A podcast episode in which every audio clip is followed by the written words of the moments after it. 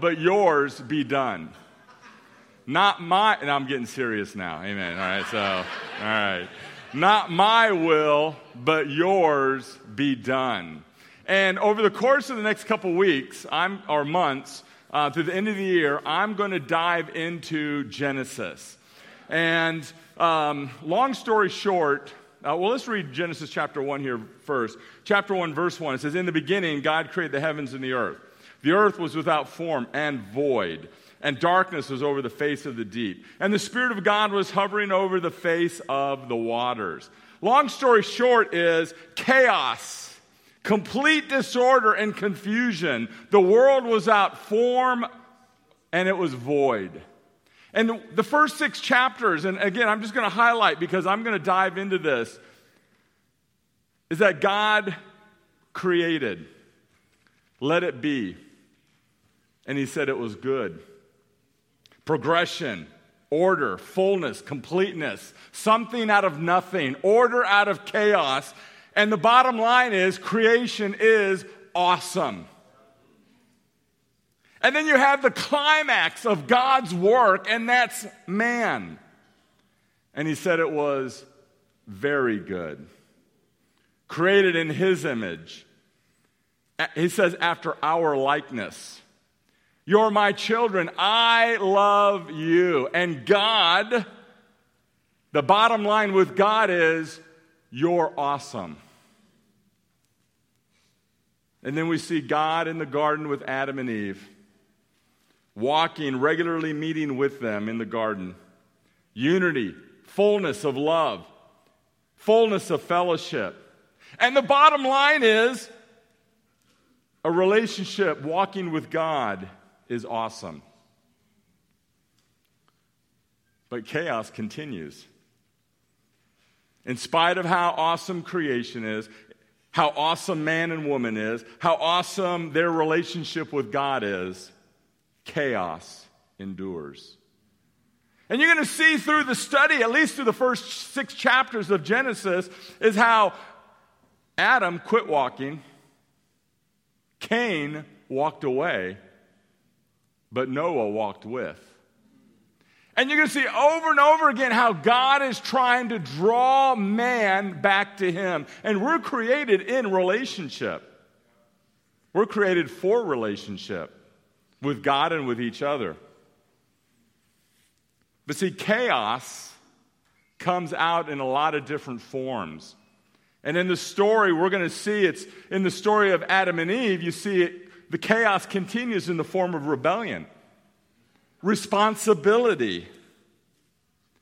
And we're going to talk about trust. We're going to talk about our responsibility. We're going to talk about chaos. And if you understand correctly the first six chapters of Genesis, God's warning us that a flood's coming. Are you ready? Chaos is here. Are you ready? Are you developing the relationship with God and with one another? Because, see, when the flood hits, if you don't have those two relationships down, you will be taken away. And that's tough. And I think the older you get, the more you recognize and appreciate chaos. I mean, we can have some fun. We can get the mic and we can go around and, you know, like, tell us about your chaos. Most of us would have very intense stories, a lot of tears. But you know, when we're young and dumb, there's no chaos. You're going to get older, you're going to see it. so then in, in Genesis, then you have the entrance of the snake. And it's a talking snake.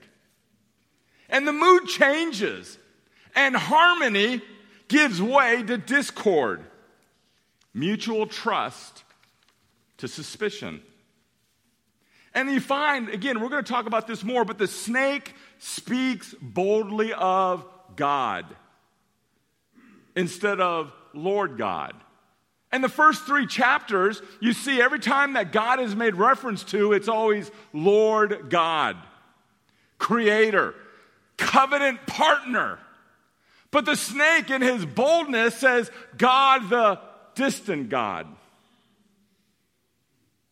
And one of the forms of chaos is minimizing God for who he is and looking at God as the distant God, not the God that's with me, walks with me. So both Adam and Eve take the bait and bite, and they fail and they fall. And God calls to Adam and he confronts Adam. He questions Adam. And finally, Adam admits his disobedience, but he minimizes his responsibility. And see, it's so important that we understand not my will be done in the overarching theme of the Bible. Because, see, the Bible is a love story, creating order from chaos, drawing man back to a relationship with Him. And it doesn't really matter if you like love stories or not, because God thinks you're awesome. You know, it's like one of the funny things I find about men is, and women is how insecure we can get. Does this outfit make me look fat? Does this match? How do I look? Do you like me? Am I loved? And in all of our insecurities, God is over and over and over again reaching out and telling us that you're awesome. I love you. Walk with me. But we ask ourselves, how and what way? How is God trying to draw us back to Him? And probably one of the best scriptures I can read is Isaiah chapter 53 and verse 4. Surely He took up our infirmities and carried our sorrows. Yet we consider Him stricken by God, smitten by Him, and afflicted. But he was pierced for our transgressions, he was crushed for our iniquities. The punishment that brought us peace was upon him, and by his wounds we are healed. We all, like sheep, have gone astray. Each of us has turned to his own way, and the Lord has laid on him the iniquity of us all. And so we find Jesus now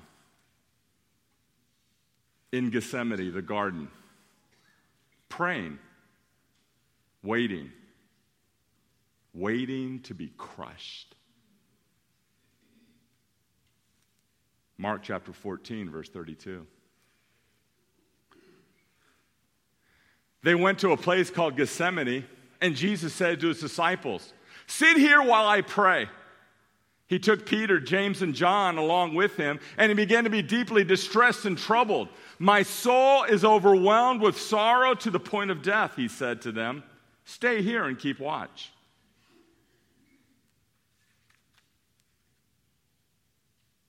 Going a little farther. Keep going. There you go. Going a little farther. He fell to the ground and prayed that if it's possible, the hour might pass from him. Abba, Father, he said, everything is possible for you. Take this cup from me, yet not what I will, but what you will. Luke chapter 22, in verse 42. He says, saying, Father, if you are willing, remove this cup from me, yet nevertheless, not my will, but yours be done. And lastly, Matthew chapter 28 and verse 39. Going a little farther, he fell on his face and prayed, saying, My father, if it be possible, let this cup pass from me. Nevertheless, not as I will, but as you will. And he came to the disciples and found them sleeping and said to Peter, So could you not watch with me one hour? Watch and pray that you will not enter in temptation. The spirit is willing, but the flesh is weak.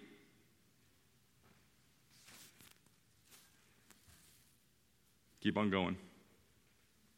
Again, for the second time, he went away and prayed, My father, if this cannot pass unless I drink it, your will be done. And again he came and found them sleeping, for their eyes were heavy. So leaving them again, he went away and prayed for the third time, saying the same again, or same words again. So Jesus knew what was lying, to lay ahead, the cup that he was about to drink. And yet, as a human being, he did not want to suffer. He did not want to die. He would have liked to have found another way to follow God's plan. And in fact, the reason we read these three different synoptic gospels, the common source gospels, is that each one of them has a little bit of variance. Let this cup pass from me. Remove this cup from me. Take this cup from me. And so he prayed. A prayer struggle, revealing the intimate link of trust to his loving Father.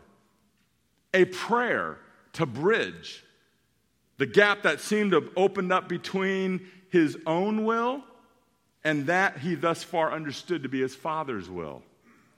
A prayer to see if God were willing, perhaps a change of mind, that this cup of wrath might be taken away. And still, over against his own will, he submitted to the Father. The Father's will he would do, not his own. The Father's will, he knew what was best. The Father's will was what he always prayed for and did, even when the human side wanted something else. To this he committed anew. And so Jesus drank, and he drank deeply.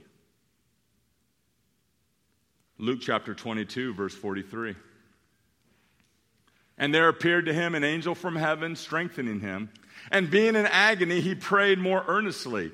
And his sweat became like great drops of blood falling to the ground. And when he rose and prayed, he came to the disciples and found them sleeping for sorrow. And he said to them, Why are you sleeping? Rise and pray that you may not enter into temptation. You know, I love the Bible and I love reading it. And he says he prayed more earnestly. What does that mean? The first time he was praying wasn't earnest or as earnest, but now the writer of the gospel says he's praying more earnestly. You know, grief, anxiety, fear, chaos. It says the disciples were sleeping for sorrow instead of watching and praying. Sleeping for sorrow. emotionally exhausted. You know, I get that. First time I saw it, I was, I was, I was in my mid 20s. I was going to chiropractor school 18, 24 hours, credits a semester, working 30 hours a week, trying to, to lead a couple Bible talks. Emotionally exhausted, physically exhausted. I fell into a lot of sin. Second time I saw it, I was in my mid 30s. We got fired in Chicago. I was exhausted. But to this point in my life, I realized that, you know what? God's way always works. And the third time I saw it in my life, I was in my mid 40s, and I started to lead the Dallas church, exhausted. And I prayed a lot. And so Jesus told his disciples, watch and pray. Watch for what? Jesus knew he was going to die. Jesus knew the centurion, the soldiers were coming to take him, so why watch? We just sit here and wait. Watch and pray so that they will not enter into temptation. Jesus was warning the disciples. What was he warning them about? Warning them not to do it their way. Doing things my way, my will, my desire, my wish, my purpose. As I deal with all my hurts, all my wishes, my purpose, my feelings, my idiosyncrasies. dealing, leading through all my insecurities, fears, and brokenness, I'm tempted to do it my way. What I think is right. You know, what happens if Jesus decided to do it his way, not God's way? No sacrifice, no resurrection, no forgiveness of sins, no new life. I wonder at times if where my life would be if Marty Fuqua didn't decide to move to Chicago and, and start leading the Dallas or Chicago church. No Patty, no Blake and Grant, most likely divorced and bitter, no chance for discipleship, no God. I'd probably be in Illinois somewhere in a small town waiting to die. So then I think about Hebrews chapter 12, verse 1. Hebrews chapter 1, the writer, after the, the great chapter of, of faith in chapter 11, he was writing to the Hebrews, and, and, he's, and he's talking about how awesome Jesus is. And I've said this before if you want to study G- Jesus, but you don't want to read a gospel, where do you go in the Bible? Well, it's the book of Hebrews. Jesus is it. He's better than Moses. He's better than angels. He's better than the old law. Let me talk to you about Jesus. It says, therefore, since we're surrounded by such a great cloud of witnesses, let us also lay aside every weight and sin which clings so closely, and let us run with endurance the race that is set out before us. Looking to Jesus the founder and perfecter of our faith, who for the joy that was set before him endured the cross, despising it the shame, and is seated at the right hand of the throne? Consider him who endured from sinners such hostility against himself, so that you may not grow weary or faint hearted.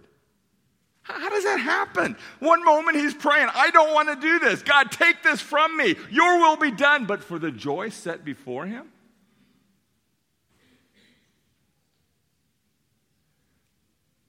here's a challenge.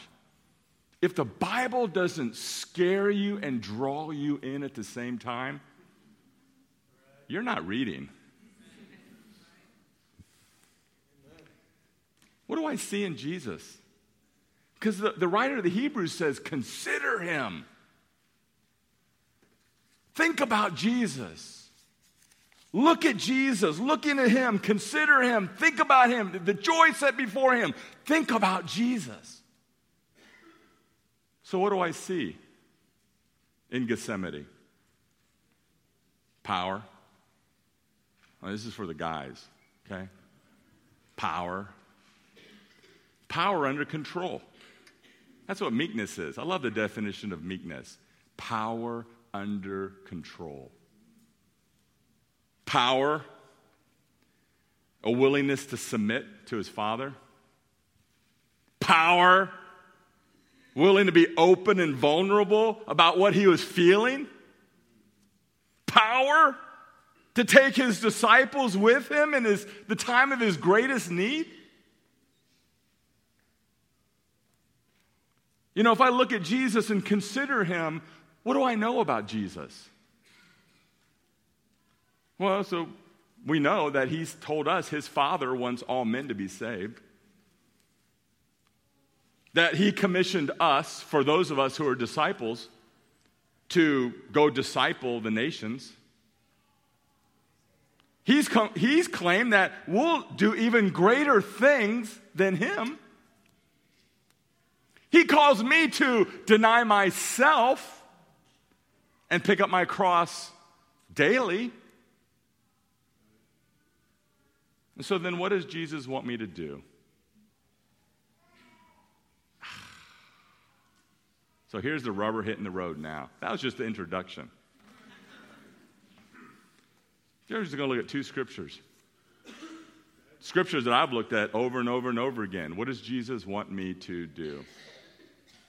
John chapter 13. A new command I give you that you love one another. Just as I have loved you, so you are to love one another. By this, all people will know that you are my disciples if you love one another. By this. It's not how you look.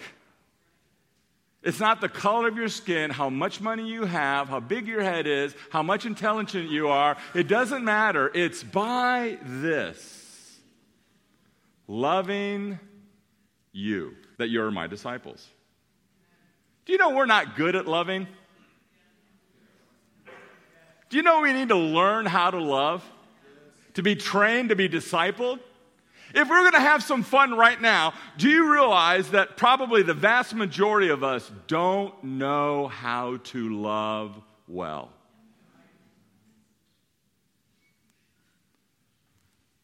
And Jesus then says in John chapter 17, verse 20, Do not ask for those.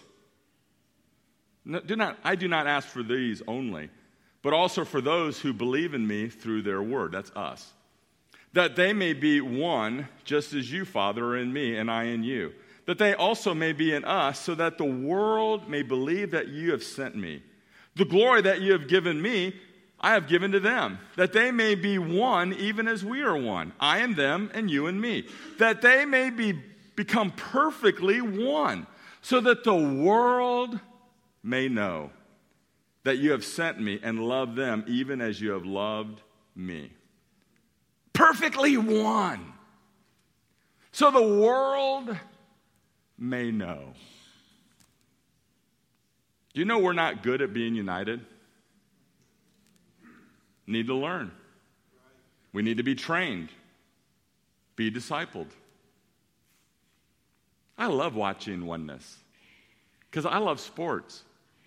And you watch teams that are, that are one like, like LSU yesterday. One. One team. Oneness. That's right. Amen. Got a little amen over there. Amen. Go Tigers. So, am I loving you in such a way that the world will know? Am I one, perfectly one with you, so that the world may know? Am I denying myself, my fears, my hurts, my past, so that we together can do even more than what Jesus said? You know, here's our challenge. Am I willing to open up my heart for you? Jesus said, Not my will, but your will be done. Pray and watch so that you will not fall into temptation. What's the temptation? I don't want to be open. I don't want to be vulnerable. I don't know I don't want you to know what's really in my heart. Are you willing to sacrifice your time so that you can be present? So that you can be open and vulnerable? This is so funny about our, our, meetings of the body. Now, you're here at church, and so I'm preaching to the choir. What about midweeks?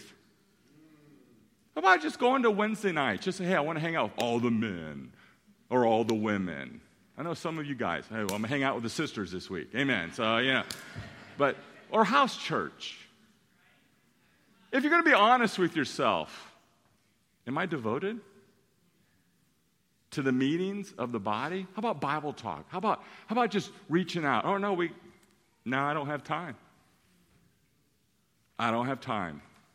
I can't, I can't sacrifice for an hour on a Wednesday night. I have things to do. I don't have time. I don't have time for you. That's what you're saying. That's what I'm saying. I don't have time for you. Whatever is from 7:30 to 8:30 on Wednesday night is more important than you. Me not taking time and looking at my schedule and planning my day is more important than being there for you. Now, I know we have some friends here with us today. And so I'd like you to take your hands and close your ears just for half a second. Because, see, we're going to have family time just for a second. if you're a member of the body, we're going to start talking about our attendance. Because of you, that the world may know. You know, yesterday I spent time with Trudy Dixon. Many of you know that Trudy's husband, Nick, just passed away. He had cancer. Cancer's a slow killer.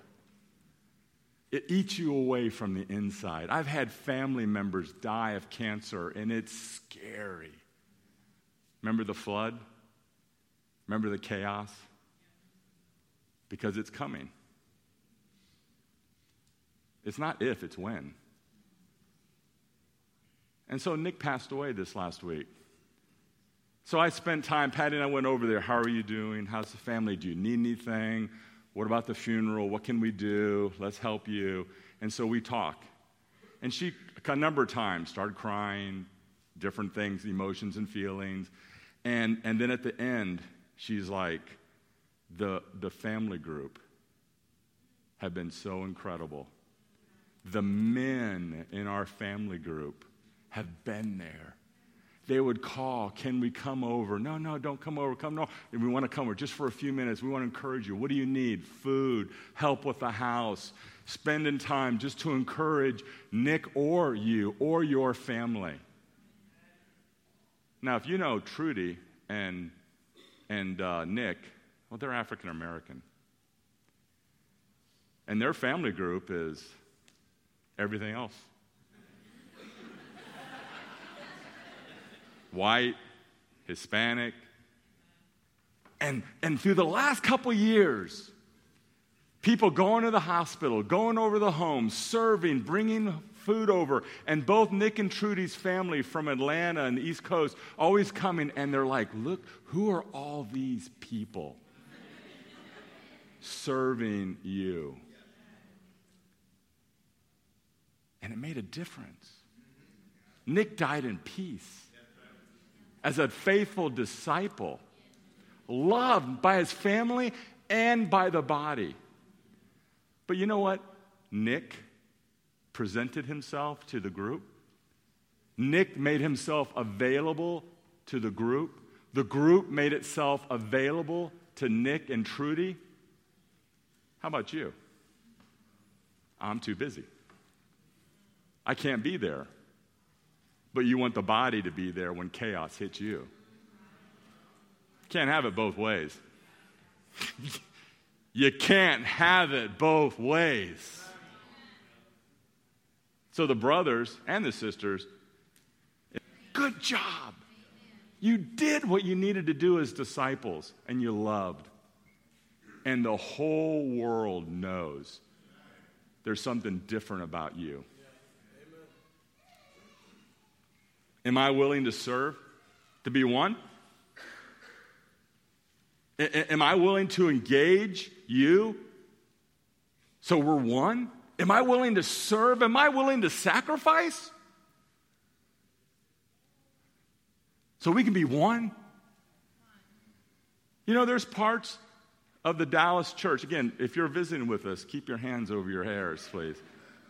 You know, there's ministries that we need to start, but we can't because we're still waiting for money. I, I want to hire a Hispanic couple so we can go in the parts of Dallas that just speak Spanish. We need more campus leaders. We need more, more youth and family leaders. You know, my, one of my pet peeves is that we have someone in the youth and family that their kid is being brought up in youth and family, but they don't sacrifice for the youth and family. I want the benefits but I'm not willing to sacrifice for it. Because Starbucks, eating out, lack of discipline, having a nicer car, living in too big of a house, all these things are more important to me than sacrificing to help my child go to heaven so I can hire somebody to lead them. Just the way it is. But if I want to be one, I'm going to think about my time. How can I serve? You know, the AV guys come up and they serve. Oh my gosh. Congregational. We're talking about 5 a.m. in the morning to set up AV equipment just so Alan can sing like six songs? now, he's good, but is he that good?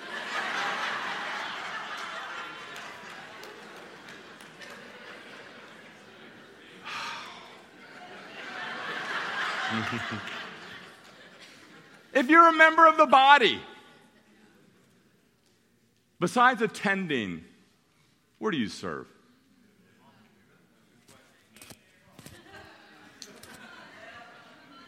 Where do you serve? Where do you serve? Seriously, where do you serve? Yeah, amen. You don't have to, you know, it's like, you don't have to throw it out there. I'm just, that's rhetorical. So, one, perfectly one. How can I serve you? How can I love you? Am I willing to lead a Bible talk? Serving Kids Kingdom? Hey, I'll be on the AV team. Am I willing to build the church here in Dallas? The churches in Texas and the whole world? Am I willing to work for unity? To support those ministries that can't afford it? That we can be perfectly one? So the world will know? Not my will, Lord, but yours be done. We're going to study chaos. It's coming. If you're not already in it right now, it's coming. And God's given us a plan. He's trying to help us understand walk. Walk with me, and I'll show you how you can overcome the flood.